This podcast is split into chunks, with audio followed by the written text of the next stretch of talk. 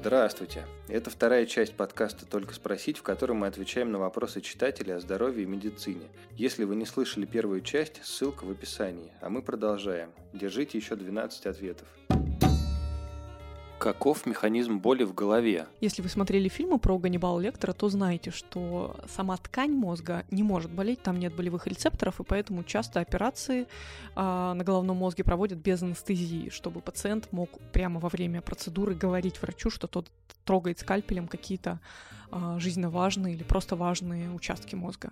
Но, тем не менее, голова все равно болит, да, и болят чаще всего не какие-то структуры, а артерии, ткани, нервы, мозговые оболочки, и еще иногда могут болеть мышцы головы и шеи при головных болях напряжения. А почему такое вообще возникает? Сложно сказать. Действительно, у мигрени до сих пор нет внятного а, патофизиологического механизма. Известно ли, что это некий разлад в сосудистой системе, который вот заставляет сосуды сокращаться и болеть. А, это может быть воспаление, спровоцированное ошибкой в работе нервной системы. А, все эти сложные механизмы а, постепенно проясняются, но ничего конкретнее того, что в голове у нас болят нервы, артерии и оболочки, пока мы сказать не можем. Куда деваются отрезанные на операциях конечности и органы? Жутенький, но интересный вопрос. Официально дело обстоит так. Все отходы биологические, которые образуются в процессе работы медиков в больницах, утилизируются. Это регулируется санпином. Они называются отходы класса Б. Их не выкидывают в обычные мусорные ведра. Их, как правило, сжигают или утилизируют еще каким-то доступным способом. Захоранивают, например. Но тут нужно оговориться и вспомнить историю из жизни. А, все студенты-медики в процессе своего обучения должны проходить практику и как-то применять свои практические навыки, поэтому частенько бывает так, что преподаватели договариваются со знакомыми врачами в ближайшей больнице, чтобы те им, скажем так, поставляли, отдавали какие-то фрагменты тел а, больных э, и умерших людей для того, чтобы студенты могли практиковаться. Это, конечно же, незаконно, но я на собственном опыте убедилась, что такое бывает. Когда я училась на втором курсе, мне и моим одногруппникам в качестве способа повысить свою оценку по нормальной анатомии за семестр было поручено изготовить модель коленного сустава из, собственно, коленного сустава человека. Наша преподавательница договорилась с кем-то из своих бывших учеников, работающих хирургами в краевой больнице, и в назначенный день а, человеческая нога, ампутированная во время операции, завернутая в четыре полиэтиленовых пакета, была принесена в нашу анатомичку и упакована в холодильнике.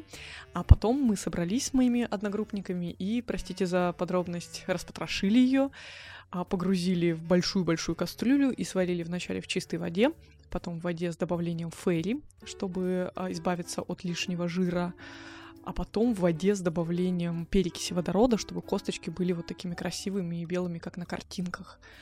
Ну и, собственно, после этого, используя нехитрые э, вещества, купленные в ближайшем строительном магазине, что-то вроде строительного силикона, мы склеили эту красивую модель коленного сустава, и сейчас она наверняка до сих пор хранится в анатомическом театре и используется студентами для обучения, в то время как я думаю, женщина или мужчина, который, собственно, был когда-то владельцем этой ноги, может быть, еще жив, и, может быть, где-то ходит отдельно от своей ноги. Какое оптимальное количество времени должно пройти от родов до второй беременности? Как ее правильно спланировать? Наука знает ответ на этот вопрос. Считается, что для минимизации всех рисков, связанных с вынашиванием второй беременности и рождением второго ребенка, необходимо, чтобы от момента рождения первого ребенка до последующего зачатия прошло не менее 18 месяцев. И пока я уточняла ответ на этот вопрос, я обнаружила, что сравнительно недавно вышло исследование, которое как раз ограничивает и верхнюю планку времени между двумя родами тоже. Считается, что э, желательно, чтобы женщина успела завести второго ребенка после первого на протяжении 60 месяцев, то есть 5 лет. А, именно популяционные наблюдения, где сравнивались различные исходы второй беременности у женщин, родивших э, с разными интервалами после первой беременности, показали, что вот именно такой промежуток от 18 до 60 месяцев после первых родов считается оптимальным для зачатия второго ребенка. Но тут я уже хочу добавить от себя, как женщина, как мать, что вообще-то, конечно же, это всего лишь э, речь идет о рисках, то есть не нужно следовать этому правилу как чему-то железобетонному просто потому, что так сказали ученые, так сказали эксперты. Каждая женщина вправе сама решать, с каким интервалом ей рожать детей, и поэтому все инструкции на этот счет носят исключительно рекомендательный характер. Гинеколог сказал, что постоянное употребление противозачаточных таблеток бьет по печени, почкам и сосудам. Это правда? Никакой твердой научной основы под таким утверждением нет. Кок содержит примерно те же гормоны, что и вырабатываются в нашем собственном теле, поэтому не создают особой нагрузки на органы детоксикации, как в случае с другими лекарствами. Опять же, надо понимать, что беременность и аборт тоже бьет по здоровью, поэтому нельзя считать, что отсутствие контрацепции это безопасно для здоровья, а наличие контрацепции гормональной опасно. Тем более, что ежемесячные менструации тоже неестественный процесс. А исторически женщина должна была с наступлением половой зрелости либо беременеть в каждом цикле, потом кормить грудью и, соответственно, вскоре после завершения грудного вскармливания снова беременеть. Ежемесячные менструации неестественны. Поэтому этот вопрос о том, принимать ли или не принимать гормональные контрацептивы, он лежит в первую очередь в плоскости ваших жизненных предпочтений и интересов, а не в плоскости медицины, потому что сама жизнь по себе, да, опасна, она приводит к смерти, и какие-то э, лекарства, которые мы принимаем, мы принимаем с какой-то целью. И контрацепция женщины, которая не хочет заводить детей, развитии здесь сейчас, это вполне себе нормально. И также нормально принимать кок в непрерывном режиме, то есть не делать пауз, как это э, раньше считалось правильным. Сейчас их можно пить все время, даже не допуская менструальных кровотечений, и при этом оставаться здоровым человеком, и по итогу получить больше выгоды для своего здоровья, чем потенциального вреда от побочных эффектов контрацептивов. Почему я чихаю каждый день круглый год, как только ноги или спина почувствуют прохладу? Чихание же происходит только от вирусов. Конечно же, мы чихаем не только из-за вирусов. Вообще есть даже целый ген, который отвечает за чихание на свету. У некоторых людей он есть, и они, когда смотрят на яркое солнышко, то сразу чихают, а другие люди нет. А, в принципе, эволюционное чихание — это просто способ почистить нос, и за желание чихнуть отвечают как рецепторы в носоглотке, так и рецепторы, расположенные по поверхности тела, потому что в некоторых случаях, как в вашем случае, быстрое изменение температуры окружающей среды также может спровоцировать чихание также задокументированы случаи о том, что некоторые люди чихают от мысли о сексе или во время оргазма. Таким образом, за чихание отвечают сразу несколько структур. Это и сетчатка глаза, как в случае с чиханием на свету, и рецепторы в носу, и рецепторы на поверхности тела, и, самое главное, продолговатый мозг, а, такая зона в головном мозге, которая регулирует базовые жизненно необходимые рефлексы. А что интересно, мы не можем чихать во сне, потому что во сне как раз эта зона мозга, ответственная за чихание, она блокируется, но тем не менее прямо перед пробуждением, если что-то защекочет нам нос или кожу, то мы вполне себе можем чихнуть и от этого проснуться. Правда ли, что если постоянно мерзнут ноги, то это какая-то проблема с кровообращением? Да, такое действительно возможно, особенно если вы курильщик со стажем. Многие из них жалуются на э, зябкость или судороги в ногах. Это признак закупорки артерий нижних конечностей. Кроме того, такое бывает при диабетической стопе или при гипотиреозе или при железодефицитной анемии. Так или иначе, если у вас есть э, серьезное беспокойство по этому поводу, то стоит обсудить их с вашим лечащим врачом. Как перестать находить у себя все болезни, о которых узнаешь? Ну, если после предыдущего ответа вам стало немножко не по себе, то, возможно, вам нужно меньше гуглить и уверовать в то, что здоровый образ жизни уберет вас от половины опасностей, а со второй половиной опасностей вы ничего не сможете поделать и так. Но вообще, на самом деле, ипохондрия, то есть вот эта склонность находить у себя какие-то болезни и как-то драматизировать симптомы, она э, потихонечку приобретает характер эпидемии. Я видела исследования о том, что в 90-е годы ипохондриков было примерно 3-5% от всех пациентов, которые приходят на прием к врачу, в то время как сейчас каждый пятый британец, который приходит на прием к терапевту, жалуется на то, что он что-то такое прочитал в интернете, и теперь ему страшно за свое здоровье, потому что кажется, вот у него это самое заболевание. А, что я могу посоветовать тем, кто страдает от ипохондрии или от киберхондрии? А, ну, поменьше гуглите, и если вы сами знаете, что вы тревожный человек, то, во-первых, можно сходить к психотерапевту, во-вторых, можно исключить факторы, которые вызывают у вас такую тревогу. Может быть, это медицинские сериалы или разговоры с болезными друзьями, которые вечно что-то жалуются или рассказывают о своих походах в больницу. В конце концов, вы можете отписаться от только спросить, но, с другой стороны, можно и не отписываться, ведь часто наши статьи как раз наоборот помогают умерить страх а, перед какими-то опасными заболеваниями и рассказывают о том, как можно их предотвратить. Вот сейчас очень важный вопрос. Почему урчит в животе? У урчания в животе есть даже свое собственное название. Может быть, кто-то из вас слышал, да, что урчание в животе называется коливубл. А, такое странное слово. А тем не менее, за ним не скрывается ничего страшного. Вообще-то это естественно, что у нас урчит живот. Почему? Потому что внутри живота лежат э, кишки, э, плотными слоями уложенные мягкие трубочки, внутри которых э, переваривается пища, эти трубочки постоянно сокращаются, потому что у них стенка состоит из мышечных волокон, и к тому же внутрь вместе с пищей часто попадают пузырьки газов, и эти газы туда-сюда перемещаются, часть газов а, а, продуцируется кишечными бактериями, и получается такая вот странная лабиринт-волынка, которая и издает все эти странные звуки, особенно когда мы голодные, и у нас а, особенно сильно сокращаются мышцы желудочно-кишечного тракта, это можно услышать невооруженным ухом. А врачи, в свою очередь, э, диагностируют некоторые состояния, прикладывая стетофонодоскоп к животу и, собственно, слушая, как там журчит животик.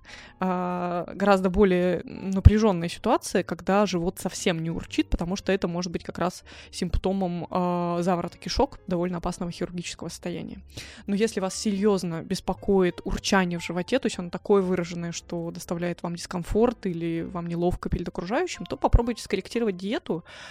А, врачи, гастроэнтерологи советуют есть поменьше фасоли, бобовых, а, пить поменьше газированных напитков а, и избегать такие овощи, как а, капуста, брюссельская капуста, брокколи. Все они а, провоцируют повышенную перистальтику кишечника. И если это действительно проблема, то можете попробовать поменять рацион, посмотреть, работает это или нет, и если работает, то впредь питаться иначе.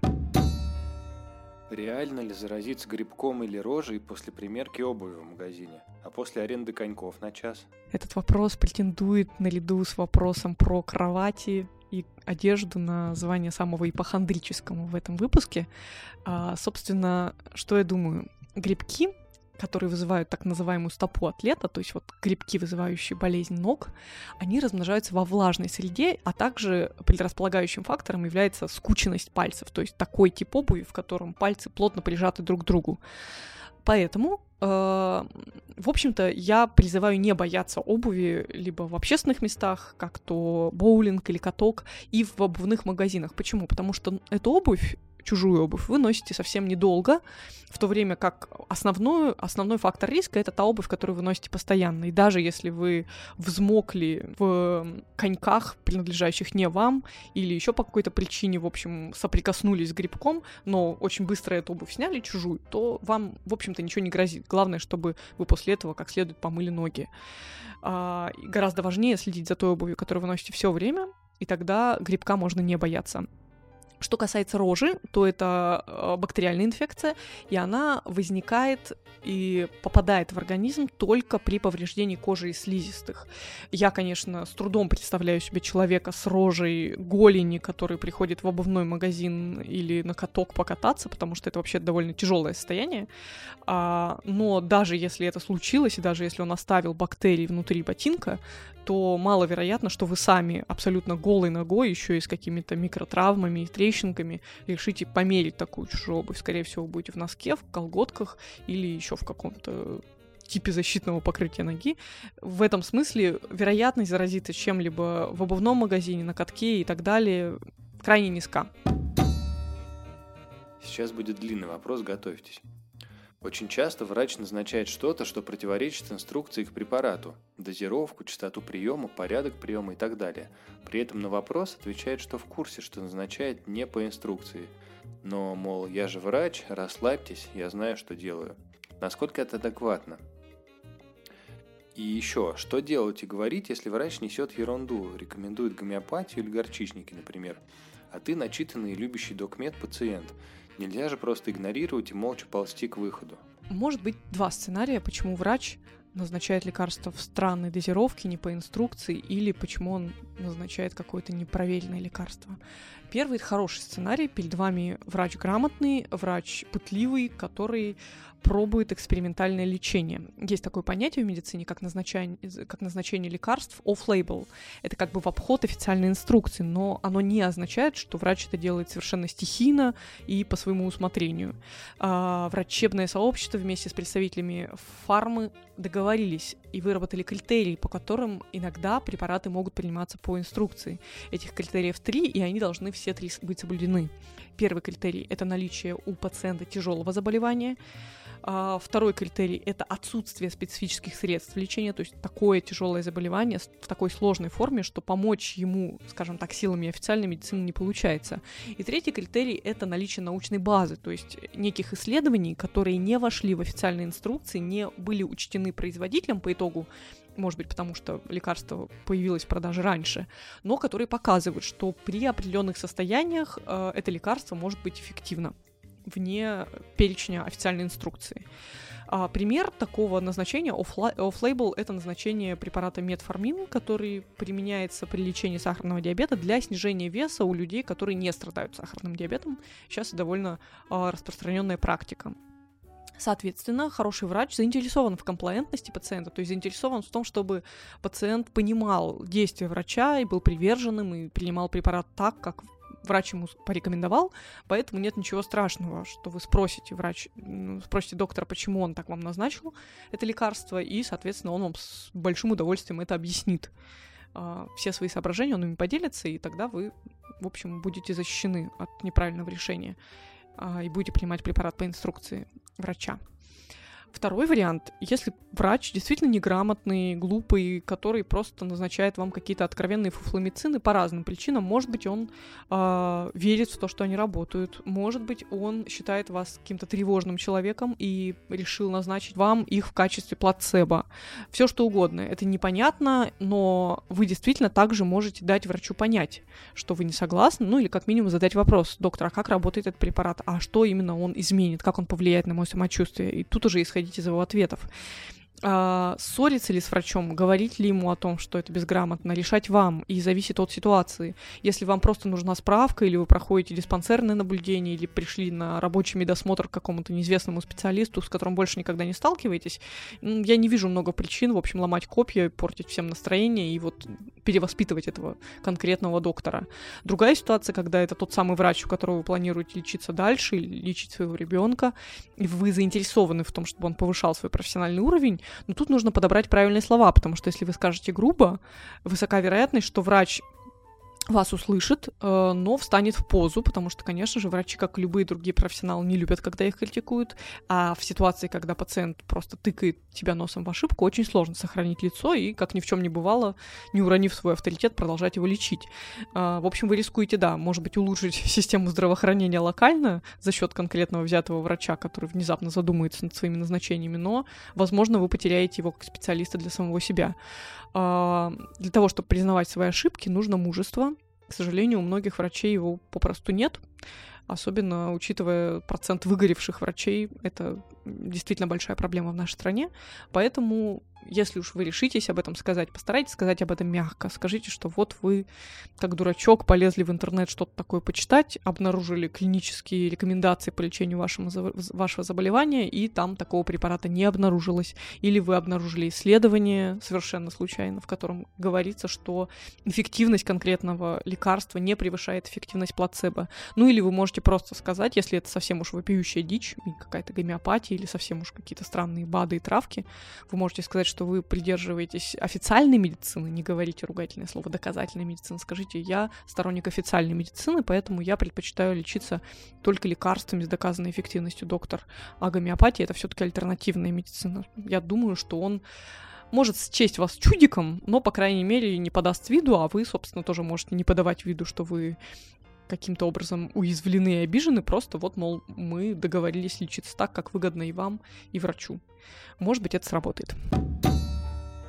Может ли соя привести к онкологии? Если да, то чем ее заменить вегетарианцу? Что я думаю по поводу сои? Едва ли соя вызывает рак. Это вообще-то одно из древнейших культурных растений, и нет исследований, которые бы доказывали причинно-следственную связь между употреблением сои и раком китайцы, которые, наверное, потребляют сою больше, чем все другое население на планете, а далеко не самые болезненные нации. Я даже посмотрела, что касается а, раковой статистики. Ведущая причина смерти от рака в Китае — это не рак желудка и каких-то других частей организма, соприкасающихся с соей, это рак легкого. И поэтому нет никаких причин думать, что от сои можно заразиться, заболеть раком. В целом соя даже наоборот может быть прекрасным альтернативным источником белка вегетарианцам и заменить мясо, к которому куда больше вопросов. Как известно, есть много исследований, которые доказывают связь между употреблением, частым употреблением красного мяса, обработанного мяса, переработанного мяса и продуктов глубокой переработки с использованием мяса и рака, в то время как сои таких вопросов, как я уже сказала, нет. Правда ли, что зрение портится, если смотреть телевизор, наклонив голову или лежа? Причин переживать об этом, если вы взрослый человек, нет. Лежачий просмотр телека не входит в риски каких-то известных офтальмологических заболеваний. Другое дело, если вы видите, что ваш ребенок, когда смотрит телевизор, как-то странно поворачивает голову, стоит показать его офтальмологу. Возможно, действительно у него есть какие-то начинающиеся предпосылки к развитию косоглазия или еще каких-то заболеваний, из-за которых поля зрения у него немножко не такие, как у здорового человека. В остальном же можете смотреть телевизор в любой удобной для вас позе. На этом все. Спасибо, что послушали. С вами была редакция «Только спросить» в лице Ольги Кашубина и Ивана Грибова. Если вам понравилось, делитесь подкастом в соцсетях и подписывайтесь на нас в SoundCloud. Так мы поймем, что его нужно делать регулярно. Если есть замечания или предложения, пишите в комментариях. Обратная связь сейчас нам очень важна. Не хворайте и, надеюсь, до скорой связи.